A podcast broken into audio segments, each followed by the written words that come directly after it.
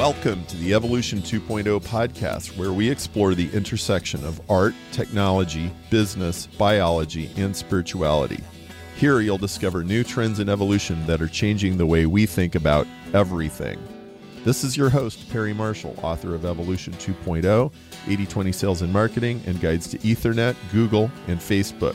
I'm founder of the Evolution 2.0 Prize, a quest for the missing link between Earth science, the information age, and life itself. Let's join the conversation now. So, hello, this is Perry Marshall, and I am talking today with Michael Reiss, and he is a professor of science education at University College London at their Institute of Education, and he's also a priest in the Church of England. And he caught my attention because he wrote an article in theconversation.com, and the title was Evolution as a Religious Professor of Science Education. We need to rethink how we teach it. And um, now he's from Great Britain, and um, pe- of course, people in the United States very well know that this is a contentious issue, but as he says in his article, it's also a contentious issue in the UK. It's not just um, those crazy Americans that seem to have trouble with this. And I really um, thought it was a, a thoughtful um, approach to the problem. And so I said, well, let's have a conversation. I think I should get this guy on the Evolution 2.0 podcast and and let's discuss it. So, Michael, welcome. Perry, can I say, really good finally to actually meet you properly rather than just reading things you've written or hearing about you. And and I just thought, well, why don't you take me back to your um, formative conversations or events or experiences where you suddenly realized that hey wait a minute um, how we handle this kind of conversation is actually worth some of my professional time and attention and me risking my street cred and bending people's ear who may not want to listen. How did how did you come to this what happened? There there, there there's got to be a story of of what pr- prompted this to be important in your life? There is. That's quite fair. So if I go back about 20 years ago, this was not part of my professional life. So, from a personal point of view, completely conventional religious faith, which I've had for about 40 years. And I've now been ordained, as you say, as a minister in the Church of England, so the Protestant tradition, but pretty mainstream for about 30 years. So, religion is a very important part of my life enjoy talking about it, feel comfortable of talking about it, but it virtually never came up in a school or education setting. The most that I would have when I taught in high schools, which I only did for five years quite a while ago in the 80s, late 80s, was occasionally at the end of the lesson about evolution, a student would come up to me on a one to one basis and just say something usually rather gentle, like, you know, that was interesting, thanks ever so much, but, but I'm not able to accept that argument. And we'd have a brief, very comfortable conversation. And I would appreciate that this would be because of either her own or his own or their family's religious positions. But that was it, occasional. Now, what interestingly enough has happened the last 15 years in the United Kingdom and quite a lot of other European countries, is those of us who work in science education have realized we had probably underestimated the number of students for whom this was an important issue. The reason it became more obvious that it was an important issue was twofold. One of which is the last 20 years or so in Europe, we now have more and more Muslim students in schools. And Muslim students are much more likely up front to say to their science teachers, I can't accept that. The other reason is different from what you have in the USA.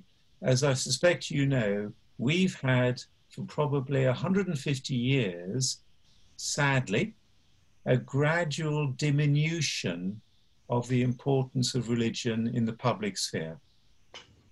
And one of the interesting consequences of that has been that the increasingly small proportion of people for whom religion is really important. It's difficult to quantify, but we're probably in the UK talking only sort of 10%, you know, compared to probably the majority of people in the USA.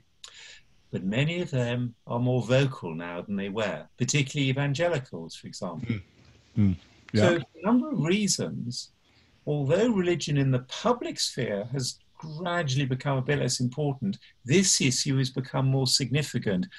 And the last thing I'll say in response to your question is that I probably really realized this about 10 years ago when we had the anniversary celebrations around the 150th anniversary of the publication of Darwin's On the Origin of Species by Natural Selection in 1859.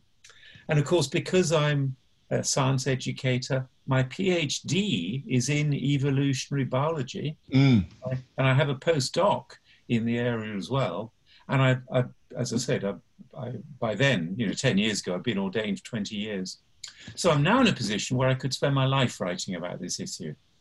Wow. Okay. So, so when when the Charles Darwin anniversary came, um, tell me about a conversation or two that suddenly like there, there there had to be a switch that flipped somewhere yep. um, for you so i gave as almost everybody did who had a background in evolutionary biology or knew something about darwin or was in science communication science education i gave a lot of talks about darwin probably about 40 during the year and what I'd find is that when I was talking with academic scientists, nobody, of course, would ask about religion. But as soon as you gave a talk to school students, mothers' unions, men's breakfasts, didn't have to be in a church setting, but a public setting, people would genuinely and with interest say, well, you know, did Darwin contradict religion? Can the two coexist? Are they in conflict? The familiar questions. Yeah. And I quite, I quite enjoy those sort of questions uh, and I began to realize then just how many people still have them. Hmm. Well, so in in your article, you talk about how, um, well, there's some science teachers who they just try to make it as minimal of an issue as possible and maybe even avoid discussing it if they can. And then there's others that ram it down the throats of the students. And you say well you know we have categories in education for sensitive topics. And this this belongs on that list. Uh, so that's an interesting so get, elaborate how how do you treat these other topics? And I'd love to. You... Let me just clarify first of all. There are two ways in which traditionally, in many schools in the world, including the USA, that evolution education has been treated in schools. First of all, this is assuming it gets on the curriculum, because of course you don't need me to tell you that in many countries around the world, quite a lot of science teachers are not comfortable with the theory of evolution themselves, so they avoid it, or indeed their school district may avoid it, or whatever. Mm-hmm. But in England, that's rare. In England, it's on pretty well any biology syllabus, certainly for sort of 11 to 16 year olds, and then the age range above. So, as you say, we get one group of often secular biology teachers or a, a fairly minimal religious involvement who just teach you to straight biology and, and just think it's a little bit odd if a student asks a question about the relationship between science and religion, or, or might perfectly amicably say to them, well, we don't deal with that here. You can try asking your religious education teacher. Because, of course, in England, between the ages of 5 to 16, religious education is one of our compulsory subjects mm. on the curriculum, just like English and maths and history. Um, so that's one group stu- uh, one response. Another response is to say, oh, it's a controversial topic, uh, like climate change might be often considered a controversial topic.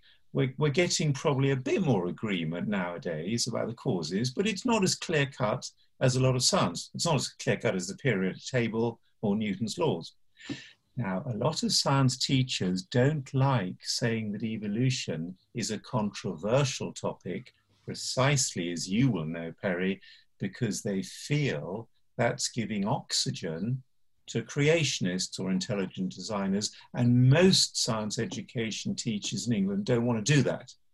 Mm-hmm. So, my argument, and I only thought of this a little over a year ago, is that actually we're not doing a terribly good job of teaching this subject in England, and I suspect a lot of other places as well, because we're not allowing a genuine discussion about it in school. but, and I mean genuine, and by the way, it's easier to have a genuine discussion in the United Kingdom than it is in some parts of the um, United States. I realize that, and it's, it's difficult in some other countries as well.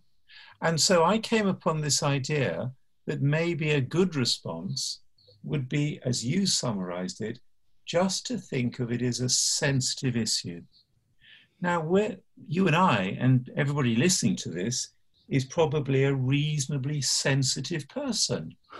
We, we know that if our children or our partners or colleagues at work are really upset about something, even if we don't understand why they're upset, most of us are pretty good about dealing respectfully, compassionately, carefully with such people. Teachers are nearly always very good because teachers meet a lot of people. You usually don't become a teacher if you're, you know, a sociopath or something like that. Or if you are, this is my attempt at humor, you get promoted very, very quickly and you get out of the classroom. So most classroom teachers are actually quite good when, doesn't matter whether we're talking about 10 year olds or 16 year olds, but if they're angry, if they're hurt, if they're upset, if they're bewildered, teachers are quite good. And the other good thing is, you don't need to be an academic expert on the subject to deal sensitively with it. You know, if you start telling me, for example, that you've got relatives who work in that wonderful well let's give a let's give a sad current example in the bahamas with the yeah. yeah. Now, i may not know much about the bahamas i don't. But boy i know there's been destruction and loss of life. And if you tell me your sister or somebody you haven't been able to hear from over two and a half days 98% of people are good at being caring.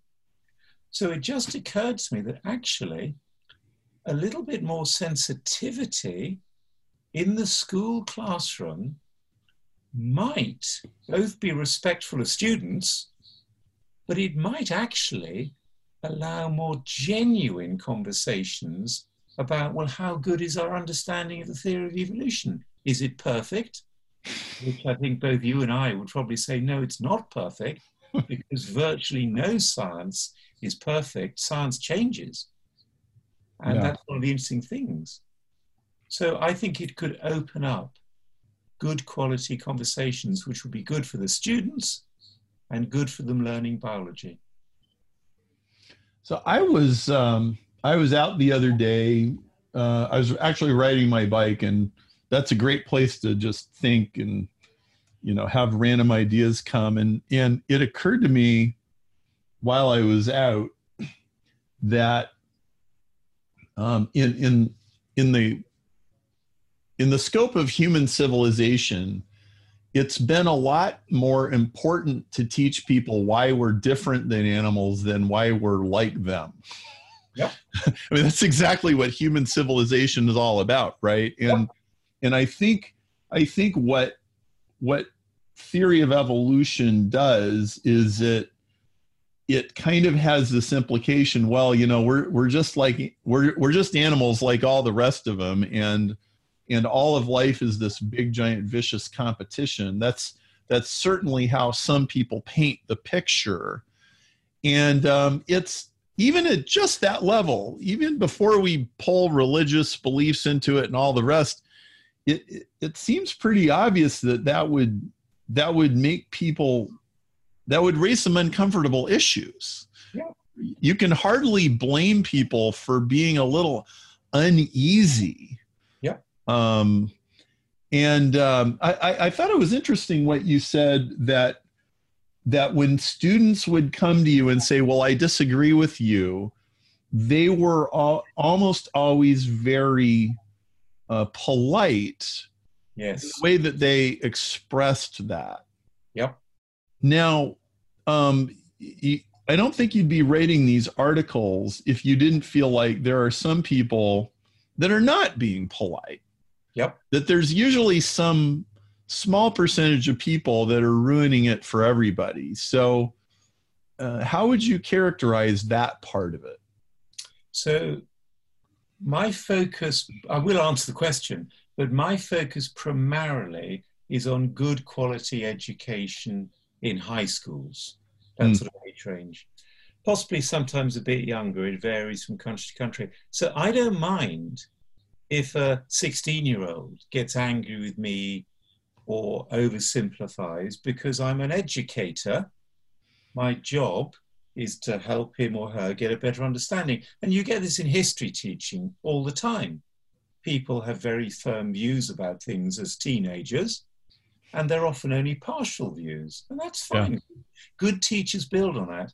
Now, my own view, shifting out of the classroom into public discourse, is that um, there can be quite a lot of unhelpful comments made both by very, very assertive atheists and by very, very assertive religious fundamentalists. Either side can be condescending of the other. And I think the world we live in, at the moment, my country, as much as your country, you were nice enough to modestly say at the beginning how at one point people in the UK occasionally think, oh, the United States is a bit crazy. We're getting less judgmental because we're following in your footsteps politically very fast. So, uh, I'm sorry to hear that, but oh yeah, yeah, yeah, yeah, we're catching up. Well, what we want in society, and this is, I hope I can say this, but I'm being honest. What we want in society is where some people don't instinctively reach either for a gun or start trying to kick their opponents in the head, but they argue with them. If, if they want to, they walk away from the argument and say, I'm not going to have anything more to do with you. But we keep it at that level if possible. And good education in schools can play a small part in trying to help people learn how to live in the same country as people with whom they passionately disagree what would be a good example that you've seen of classroom being a place where people learn to have a civil dialogue and where this is a constructive um, experience in their life rather than just another uh, battening down the hatches and, and yep. putting up walls. So you quite often get good examples in humanities classrooms, for example, history, where people, a good teacher, will, even if it's a deeply historically contentious subject like slavery or the Holocaust, they will try and get students not just to think that everybody could easily be categorized as, on the one hand, irredeemably evil, on the other hand, saints, angels, martyrs. Now, there are some people in both camps, but the great majority of us are somewhere in between. And actually, I'm not going to go into a long discussion about teaching the Holocaust, but of course, there were a lot of people in Germany who get caught up in things that subsequently they felt very embarrassed about, or they just kept rather quiet and hoped it would go away. They did what a lot of us might have done. And good history teaching can realize look, there were faults on the side of the Allies, and there was some good in the opponents. Now, in a small way in science, where it's actually easier, what I would want is teaching that both help people to live together, but actually gives them a better understanding of how science knowledge develops. Because as you and I know, science knowledge, it's not like bits of mathematics where you prove it definitely it's right or it's wrong it's a gradual accretion of thinking, usually by large numbers of people over long periods of time. And sometimes it goes forward, and sometimes the knowledge goes backward. And I'm not going to stand here and do a major plug for your book, but one of the interesting things I thought your book was good on is how even some very good academic biologists have found it difficult to accept more recent advances in evolutionary biology because the story is not quite as pure, as simple as it was 40 years ago. Amen. Absolutely. It's a very complex yeah. picture. Yeah. Now, of course, I think that makes it intellectually more interesting. Yeah. Now, but one of the skills in school, of course, is you tend to have to start fairly simple. And the real skill is not to give students the impression that's all there is. You know, Second World War, continental allies, plus the US, Australia, one or two other countries, we came first, Germans came second, full stop. Bit more complicated than that. And in the same way, we could be talking about physiology, it doesn't have to be evolution, ecology. We could be talking about almost any area of biology. There's a basic stuff you teach 11, 12, 13 year olds. And then if they carry on, they're 17, 18, 19, you teach them more. And if they do it, obviously in college or university, you teach more. Well, um, I, I, I totally agree. Uh, so give me a prediction of uh, where do you think this probably will be in 25 years and where do you think this could be in 25 years well the bit of me that likes joking is i think we'll still have trump in the white house. Um, and we could still be arguing about brexit perhaps as well. That's that's not even a joke. Yeah that's that's convincing. Um, so 25 years is difficult. Um, I'll try and be serious and try and think carefully of the answer. I think in some European countries, like some of the Scandinavian countries and possibly the Netherlands, the arguments will die down because the percentage of people who have a strong religious faith is really getting pretty low. Mm. So 90 plus percent of people are just not going to be interested in these debates. Mm. Now, that won't be true in the southern European countries. It won't be true in Germany and the United States because of particular mixtures of immigrants we've had and historical reasons. And it certainly won't be true in the US. And it won't be true in more or less the rest of the world. You know, the Scandinavian countries are unusual. Um, mm-hmm. so, what I would hope, which is not quite what you asked, what hope is we've got high school science teachers who feel just as comfortable managing discussions in this area where there's a divided group of opinions among their students as they feel comfortable, hopefully, running a debate about whether we should have IVF or not, or whether organ transplantation should be increased by making it compulsory if you die to leave your organs for medicine. Those sort of things, which, in my experience, a lot of good biology teachers can handle quite well already. Mm-hmm. Well, um, you know, I about four or five years ago, I gave an evolution presentation to a bunch of homeschoolers. All right. Conservative, right wing, Christian, evangelical. Um, and it's on YouTube. Um, you can find it on my YouTube channel. And um, when when I when I talk about evolution, I emphasize how incredibly purposeful and how much ingenuity there is in something as simple as a bacterium developing resistance to antibiotics. It is the most incredible engineering you've ever seen in your life. It's far beyond anything Microsoft is doing. And and when I so so before before I started or before the meeting happened, um, the organizer got this flurry of phone calls and emails from these parents wringing their hands like, "What is Perry going to teach my kids?"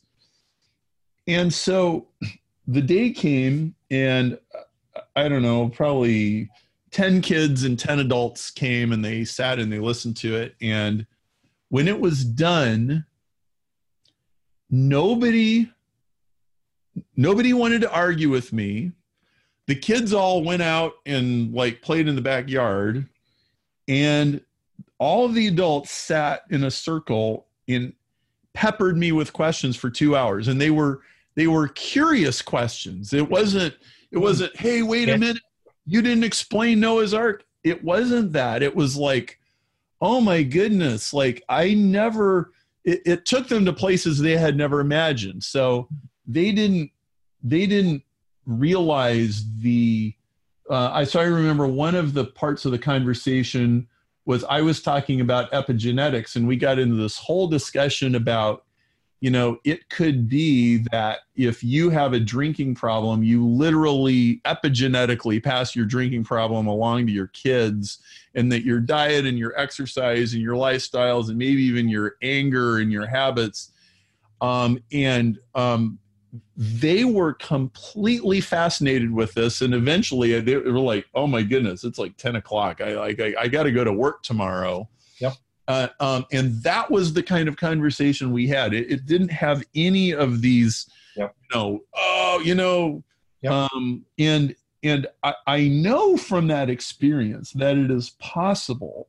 for these conversations to be very energizing very provocative um, but they have to be taken off of the rails that they're usually put on. That's a lovely metaphor. Now, what you've been talking about is going beyond what I was saying about sensitive, because I was saying one of the things about my argument, which is a very simple argument, is that it doesn't require quite the level of knowledge that you have got about the topic. Obviously, as a biology educator, I would rather we had biology teachers in schools who had a wonderful knowledge about evolution, partly because then if they come from, if they got students who come from a background and say things like, well, doesn't the second law of thermodynamics disprove evolution?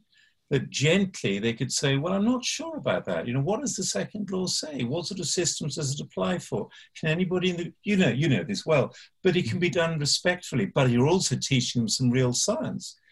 And I think the last thing I'd say, of course, is as somebody who has got a completely conventional Christian faith, we're not going to find anything in God's world that actually is going to contradict Scripture. now, you and I, and historically people may occasionally misinterpret the national world, natural world. We may misinterpret Scripture. But fundamentally, the better we understand each of them, I think there's going to be a really, really good education there for everybody, and there's going to be a fundamental coherence. Well, I th- I think um, I think a lot of Christians have sort of taken the bait of people who suggest that theology and science are in some kind of a war with each other. They've bought into the conflict thesis, and it's like, yep. well, I I can understand why an atheist would buy into the conflict thesis, but that doesn't mean you should, right? That so I, I think we both very much agree on this. Well, um, this has been a great conversation, and could you just um, tell people um, if if they want to read more of your writing or get more of your views on this subject, uh, where are some places they can go look?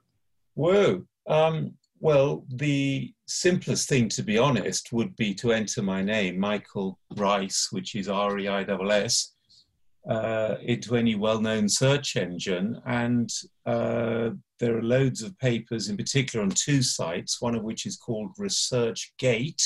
Yeah. The good thing about that site and the other site, Academia, is they're all free to download. And there's huge numbers on both those sites. Um, but I've enjoyed the conversation as well. Thank you, Perry.